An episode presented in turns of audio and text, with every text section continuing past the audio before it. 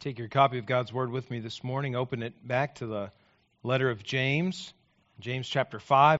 Uh, there is no worse game to play and to lose, in my opinion, than the classic game Monopoly.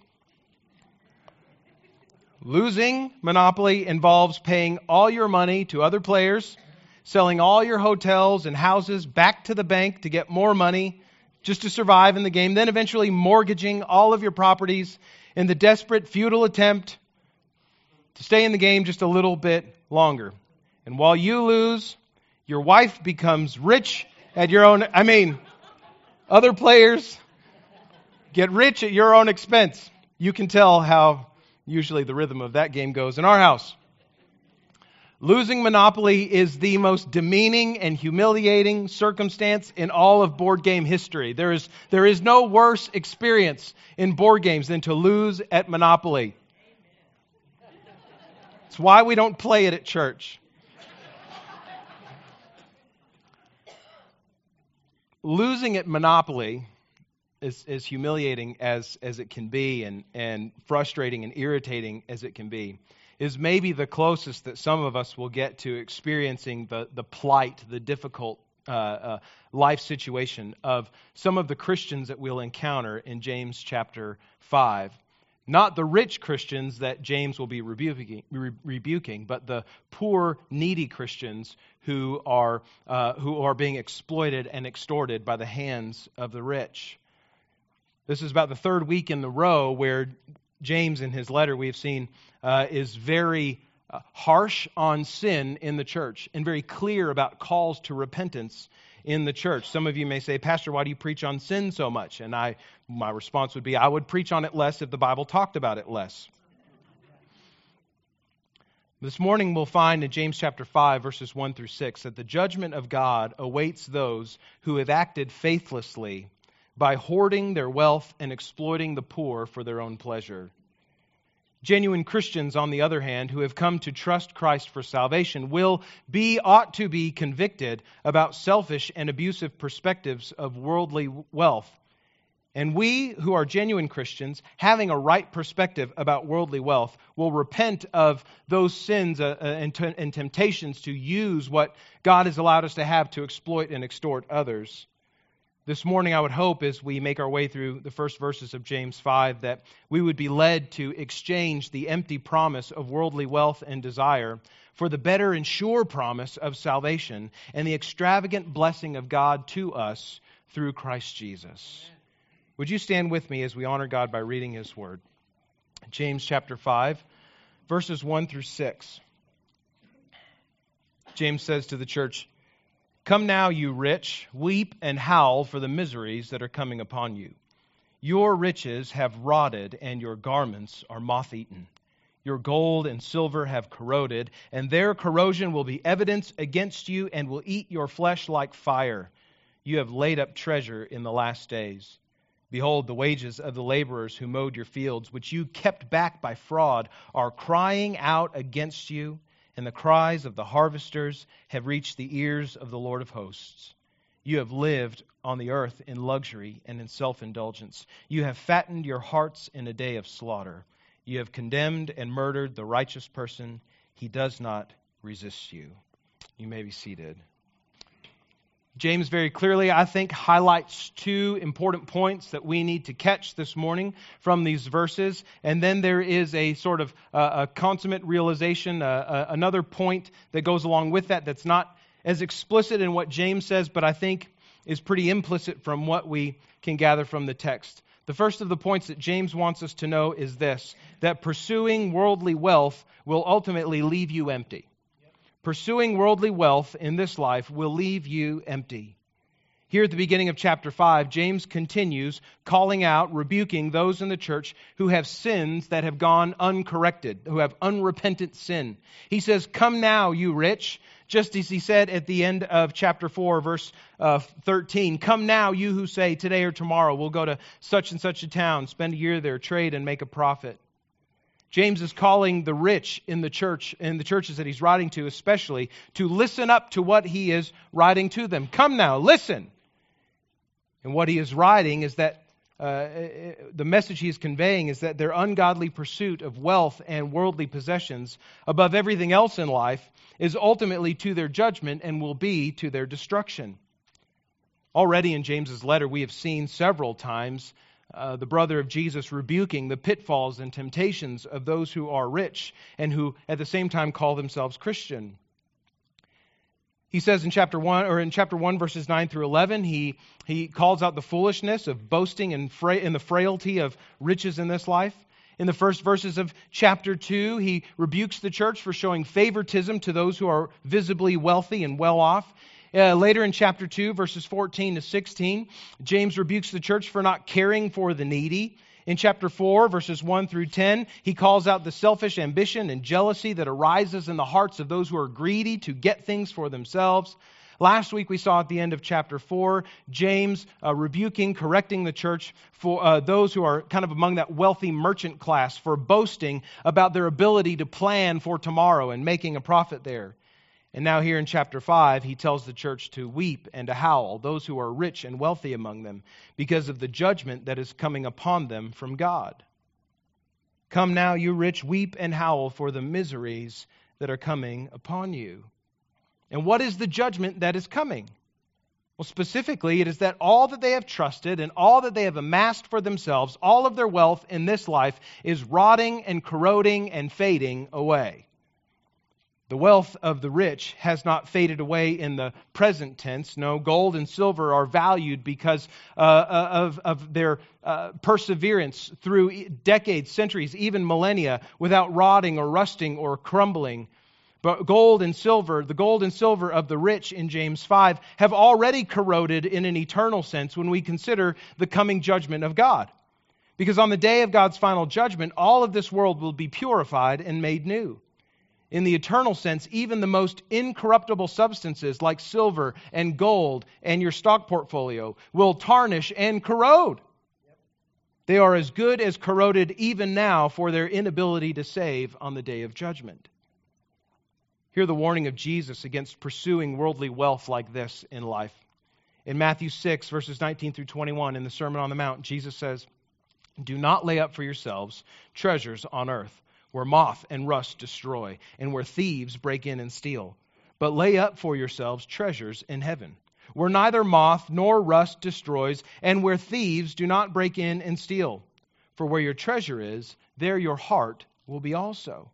Again, Jesus in Luke chapter 12, verses 15 and following, Jesus says to those listening, Take care and be on your guard against all covetousness. For one's life does not consist in the abundance of his possessions. He told those listening a parable, saying, The land of a rich man produced plentifully.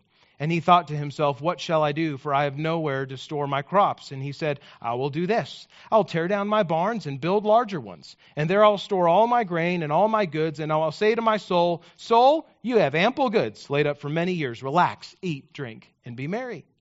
But God said to him, Fool, this night your soul is required of you. And the things that you have prepared, whose will they be? So is the one who lays up treasure for himself, it is not rich toward God. Friends, know this this morning. It is not a sin to be wealthy. It is not a sin to have much from the hand of God provided to you, but it is sinful to hold on to your wealth, to hold on to your riches, to use it only for yourself and not for the sake of others or the sake of God's kingdom until the day you die. Pursuing worldly wealth in a selfish way like that will ultimately leave you empty. Your money will not save you. Your wealth will account for nothing on the day of God's judgment, only your relationship with Him. Pursuing worldly wealth will leave you empty, James warns. Secondly, in verses 4 through 6, James teaches that, that the self indulgent exploitation of the poor is what ultimately incurs God's judgment. That is a specific sin that is being condemned or rebuked here. Rich people exploiting the poor in the church uh, for the good of the rich. Already, James has begun to point to the coming judgment of God. It's on its way. Their, their wealth will be corroded. But now, here in these verses, 4 through 6, he gives the reasons for why they will incur God's judgment. The reasons for the judgment of God upon the rich in the church who are extorting the poor are these. First, the wealthy have extorted and exploited those who are needy among them. Listen to verse 4.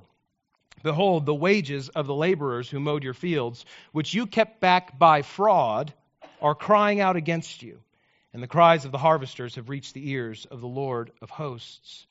This verse indicates that these wealthy people in the church, calling themselves Christians, have wrongly, even fraudulently, withheld payment to the laborers who worked in their fields.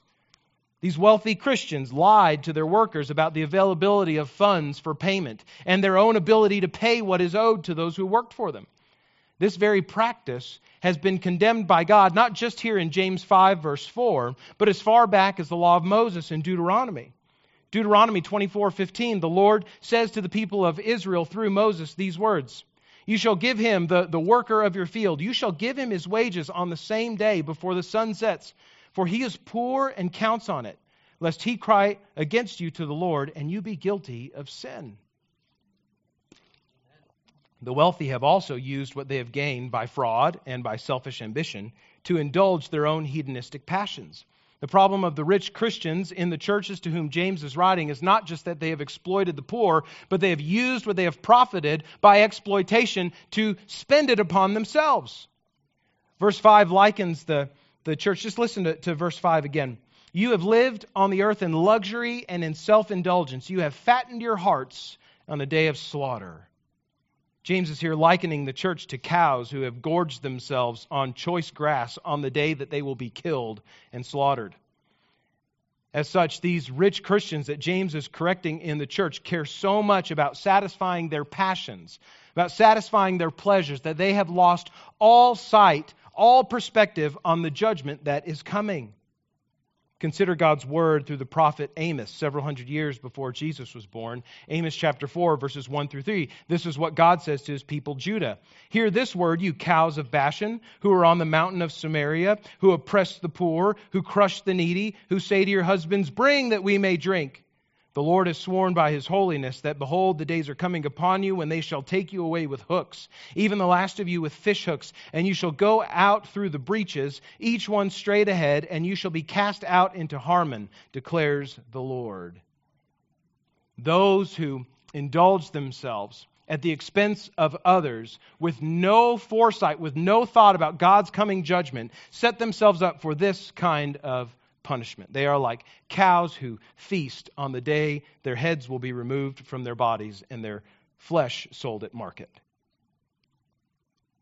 Third, James teaches, shows us that the wealthy, in acting this way, in extorting and exploiting the poor, in using what they have profited through exploitation to fulfill their own passions, the wealthy that he is rebuking have in this way murdered those that they have defrauded.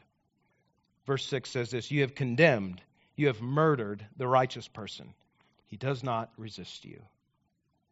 Very grave, very serious are the sins of the wealthy who have exploited the poor.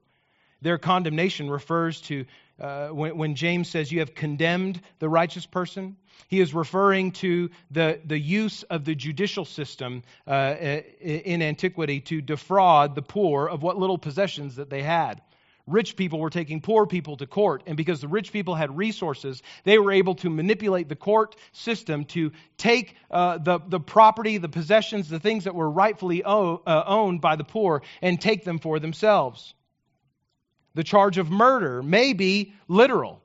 Maybe the rich people have literally murdered poor people in order to acquire their possessions for themselves. But more likely, this is the practical outworking of the defrauding that is taking place. You see, as the poor are unjustly left unpaid, and as the poor have had their property stolen in court, they are ultimately left destitute and with no ability to feed themselves, no ability to care for their families. They are left to starve to death. What is worse is that these poor, defrauded folk have not even resisted the wicked, wealthy Christians who have done this to them. You've condemned, you've murdered the righteous person. He does not even resist you. These poor Christians who are being defrauded and taken advantage of had literally done nothing wrong to their oppressors. They were not presently even attempting to take their oppressors to court. Indeed, those who are righteous and trusting God for justice on the final day do not resist those who would take advantage of them, even in situations like this.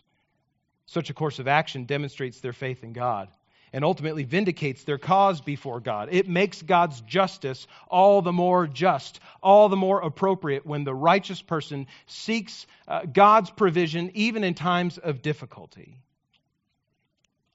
It's a bad situation for the rich Christians in James chapter 5 who are exploiting and extorting the poor in the church. James does not explicitly call them to repent, but he does so implicitly in the first verse Come now, you rich, weep and howl for the miseries that are coming upon you. He doesn't say, Turn and repent and you'll be saved, but instead he gives them a very harsh word about where their lives are headed if they continue in this sort of action. The call to weep and to howl is a call to repent in a sense. So show sorrow for the sins that you have worked against the people uh, among you, against the poor, uh, uh, against the poor people uh, that you have defrauded. Many of us may be reading James 5, and we are thinking of many wealthy people that we would like to uh, see go through this sort of judgment. CEOs, bosses, corporate heads, maybe certain politicians, I don't know. That you are, that we are desire, we just have a visceral reaction to say, Yes, God, do this to those wicked people. Thinking that, assuming that, we don't have a problem with sin the same way that these rich people in the church in James 5 did.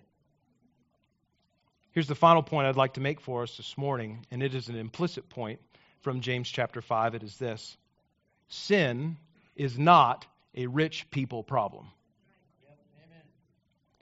We may be tempted when we read these verses of James 5 to think that because we are not rich, because we are not exorbitantly wealthy, because we are not among the one percenters of our nation, that we are off the hook from the sins that James is rebuking. This passage is not for me. But we would be wrong to do so. You see, what James is rebuking here is the specific manifestation of a particular kind of sinful orientation of heart. The sinful action that James is addressing is the exploiting and extorting of the poor by the rich so that the rich may live in indulgence. But there is a deeper sinful principle at work in the hearts of the wealthy Christians that James is correcting here. There's a, a deeper principle working out uh, uh in their lives that brings them to, to exploit and extort the poor. And that principle is this the love of money and the love of contentment with wealth have replaced, in the hearts of the rich, whom James is rebuking, have replaced a love for God and a contentment with his provision.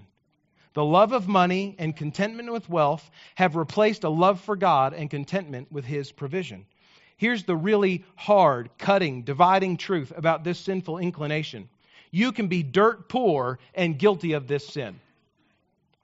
You can have not a cent to your name and still love money, still desire physical possessions more than you love and desire God and His provision. In reality, what keeps most of us from doing what the sinful rich of James 5 has done is that we simply don't have the financial means or the social power to extort and exploit others for our own gain. Yet, left to our own devices, if we had the kind of wealth and resources that these rich people uh, did, we, we might be just as likely to exploit and extort the poor. Listen to the words of Paul to the young pastor Timothy in 1 Timothy 6, verses 6 through 10. Paul writes, But godliness with contentment is great gain. For we brought nothing into the world, and we cannot take anything out of the world. You may have often heard at this point preachers or others say you can't you've never seen a hearse with a U-Haul behind it. I saw a picture once of a hearse with a U-Haul behind it, and so that illustration doesn't work anymore. But anyway, we brought nothing into the world, we can take nothing out of the world. But if we have food and clothing, with these we will be content, says Paul. But those who desire to be rich fall into a temptation, into a snare, into many senseless and harmful desires that plunge people into ruin and destruction. For the love of money is a root of all kinds of evil. Listen, Paul does not say that money is the root of all kinds of evil, but the love of money, a desire to gain money, is at the root of all kinds of evils. It is through this craving that some have wandered away from the faith and pierced themselves with many pangs. So it is uh, the case of the wealthy believers in James chapter 5 who have so loved wealth that they have wandered from the faith and pierce themselves with the, ju- the, the pain of judgment that is coming from God. This truth remains. We do not have to have a lot of money to love money. We do not have to have a lot of money to love money. Who among us has not thought to ourselves, if I only had another hundred dollars, if I only had a thousand, ten thousand, maybe just ten dollars, if I only had that, then I could fill in the blank. And most of the time, what we could do with that hundred thousand, ten thousand, ten dollars is spend it on ourselves. If I only had a hundred dollars, I could. I don't know what I could do. You can't do much with a hundred dollars anymore. But if I only had a thousand dollars, I could, you know, fix that thing or get that new TV or do that thing for myself. Who among us has not embraced a love of money when we have said, even to ourselves, I would do anything for this or that amount of money? I would do anything to be rich like that person. Does that very phrase, I would do anything, not betray in us even a willingness to murder to get what we want? No, friends, sin, even the sin of loving money, is not just a rich people problem.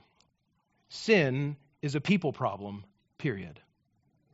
If you're here this morning, if you're hearing my voice, and you are a people, you are a person, sin is your problem. And what sin so often does in us is to convince us that something else is better than God. That something else is more rewarding than knowing God. That something else is more of a blessing, is more of a pleasure to us, is more satisfying in life than being in relationship with God. Many times, these lies of our sinful nature are, are not even rooted in pursuing personal wealth, but simply pursuing personal autonomy, personal ownership of our lives, of our destiny, as though total libertarian freedom and the sole ability to determine our futures is what is best for us. In reality, what we need to do is not pursue the motiva- motivations and pleasures of our heart, but instead to repent of the problem of sin and embrace the extravagant blessing of salvation in Jesus Christ. Sin is not just a rich people problem. Sin is a people problem. And what we need to do with our sin, whether you've been a Christian for six seconds or 60 years, is to continue repenting of the problem of sin and embrace the extravagant blessing of salvation from God to us in Jesus Christ. You see, the cure to our sin problem, the cure to the problem of our selfish hearts is to be captivated by something better than ourselves, is to be convinced that there is a better purpose for which to live than the purpose that we have for our lives. The cure to the love of money, the cure to the pursuit of, of pleasure, is to be satisfied with something truly greater. Dear friends, that something is not a something, it is a someone. We need to be captivated by someone greater than ourselves. And that someone greater is Jesus Christ Himself. And the, the something to be more satisfied with is the blessing of having our sins removed by God as we trust in Jesus, His Son. If you don't believe me, hear the words of Ephesians of, Paul in his letter to the Ephesians in Ephesians 1 verses 3 and following. Listen to how wonderfully he describes the blessing that we have in Christ uh, through faith in him and the salvation that comes by his death and resurrection. Listen. Paul says, "Blessed be the God and Father of our Lord Jesus Christ." who has blessed us in Christ with every spiritual blessing in the heavenly places. Think of all the ways that God could bless us in heaven spiritually. And add to that infinitely more because your minds cannot comprehend how God has blessed us in Christ. Verse 4 Even as he chose us in him before the foundation of the world, that we should be holy and blameless before him. In love, he predestined us for adoption to himself as sons through Jesus Christ, according to the purpose of his will, to the praise of his glorious grace, with which he has blessed us in the beloved. In him, in Christ, we have redemption through his blood. This is part of the blessing rescue from our sin, the forgiveness of our trespasses, according to the riches of his grace, which he lavished upon us in all wisdom and insight. You see, when God blesses people through salvation, he doesn't do so just a little bit. And if we think that blessing, that salvation is just a small blessing in life, we have missed it entirely. God lavishes his blessing upon us in all of his wisdom and insight, making known to us the mystery of his will, says Paul, according to his purpose, which he set forth in Christ as a plan for the fullness of time to unite all things in him, things in heaven and things on earth. Do you see how cosmically beautiful the plan of salvation is? In him, says Paul, in Christ we have obtained an inheritance. Having been predestined according to the purpose of him who works all things according to the counsel of his will, so that we who were the first to hope in Christ might be to the praise of his glory. Have you come to hope in Christ, dear friend? The point of that is that your life would resound in praise to the glory of God who has blessed us with every spiritual blessing in the heavenly places. Verse 13 of Ephesians 1. In him you also when you heard the word of truth, the gospel of your salvation, and believed in him, you were sealed with the promised Holy Spirit, who is the guarantee of our inheritance until we acquire possession of it to the praise of his glory when you came to believe in Christ, when you trusted his sacrifice on the cross for your sins, his resurrection from the dead for your resurrection and justification with God, you were sealed. You had received money in escrow, the, which is not money itself, but the Holy Spirit himself living in us as a down payment of the salvation of the eternal life that Christ purchased for us in his death and resurrection. God doesn't say, be saved, be blessed, and off you go. No, he says, you have been saved as you have trusted in my provision for your salvation, and I'm going to make a promise to you that I'm going to finish what I've started, and that promise is my own spirit living in you. The cure to our sin problem is for our hearts to be captivated by something better, by someone better. Dear friends, that someone better is Jesus Christ. And that something better is the eternal life we will have in His presence even after these bodies die. Amen. Let us see then how petty and simple and useless is the wealth of this world in light of the extravagant blessing of God to us in Jesus Christ. Friend, if you're here this morning and you've never trusted this Jesus, if you've never received salvation, you've never been redeemed from your sin, by faith in Jesus, the Son of God, who gave his life for you and rose from the dead, receive the blessing of salvation today by trusting in Jesus. Yeah. And it's, it, it is incredibly simple to do. Salvation is a gift that God gives to us, not something that we earn. And so to receive a gift, you just take it from the one giving. The Bible tells us the way that we receive the gift of salvation in Jesus is by simply by trusting him as Lord by believing that Jesus Christ is the Son of God, Lord of all creation, who took on flesh, lived a life without sin, died on the cross to pay for our unworthiness before God, and was raised from the dead. Call him Lord of your life. Turn from your sin. Express godly sorrow for how you have denied and rejected and run from God, and cling to Jesus, your Savior. And in so doing, you will receive the blessing of salvation today. There is no magic prayer to pray. There is just simply an orientation of heart to have. God, this is my life. I'm sorry for my sin. I've done things on my own, uh, in my own way, by my own plans, how I want, when I want, with whom I want for too long. And now, God, I need you.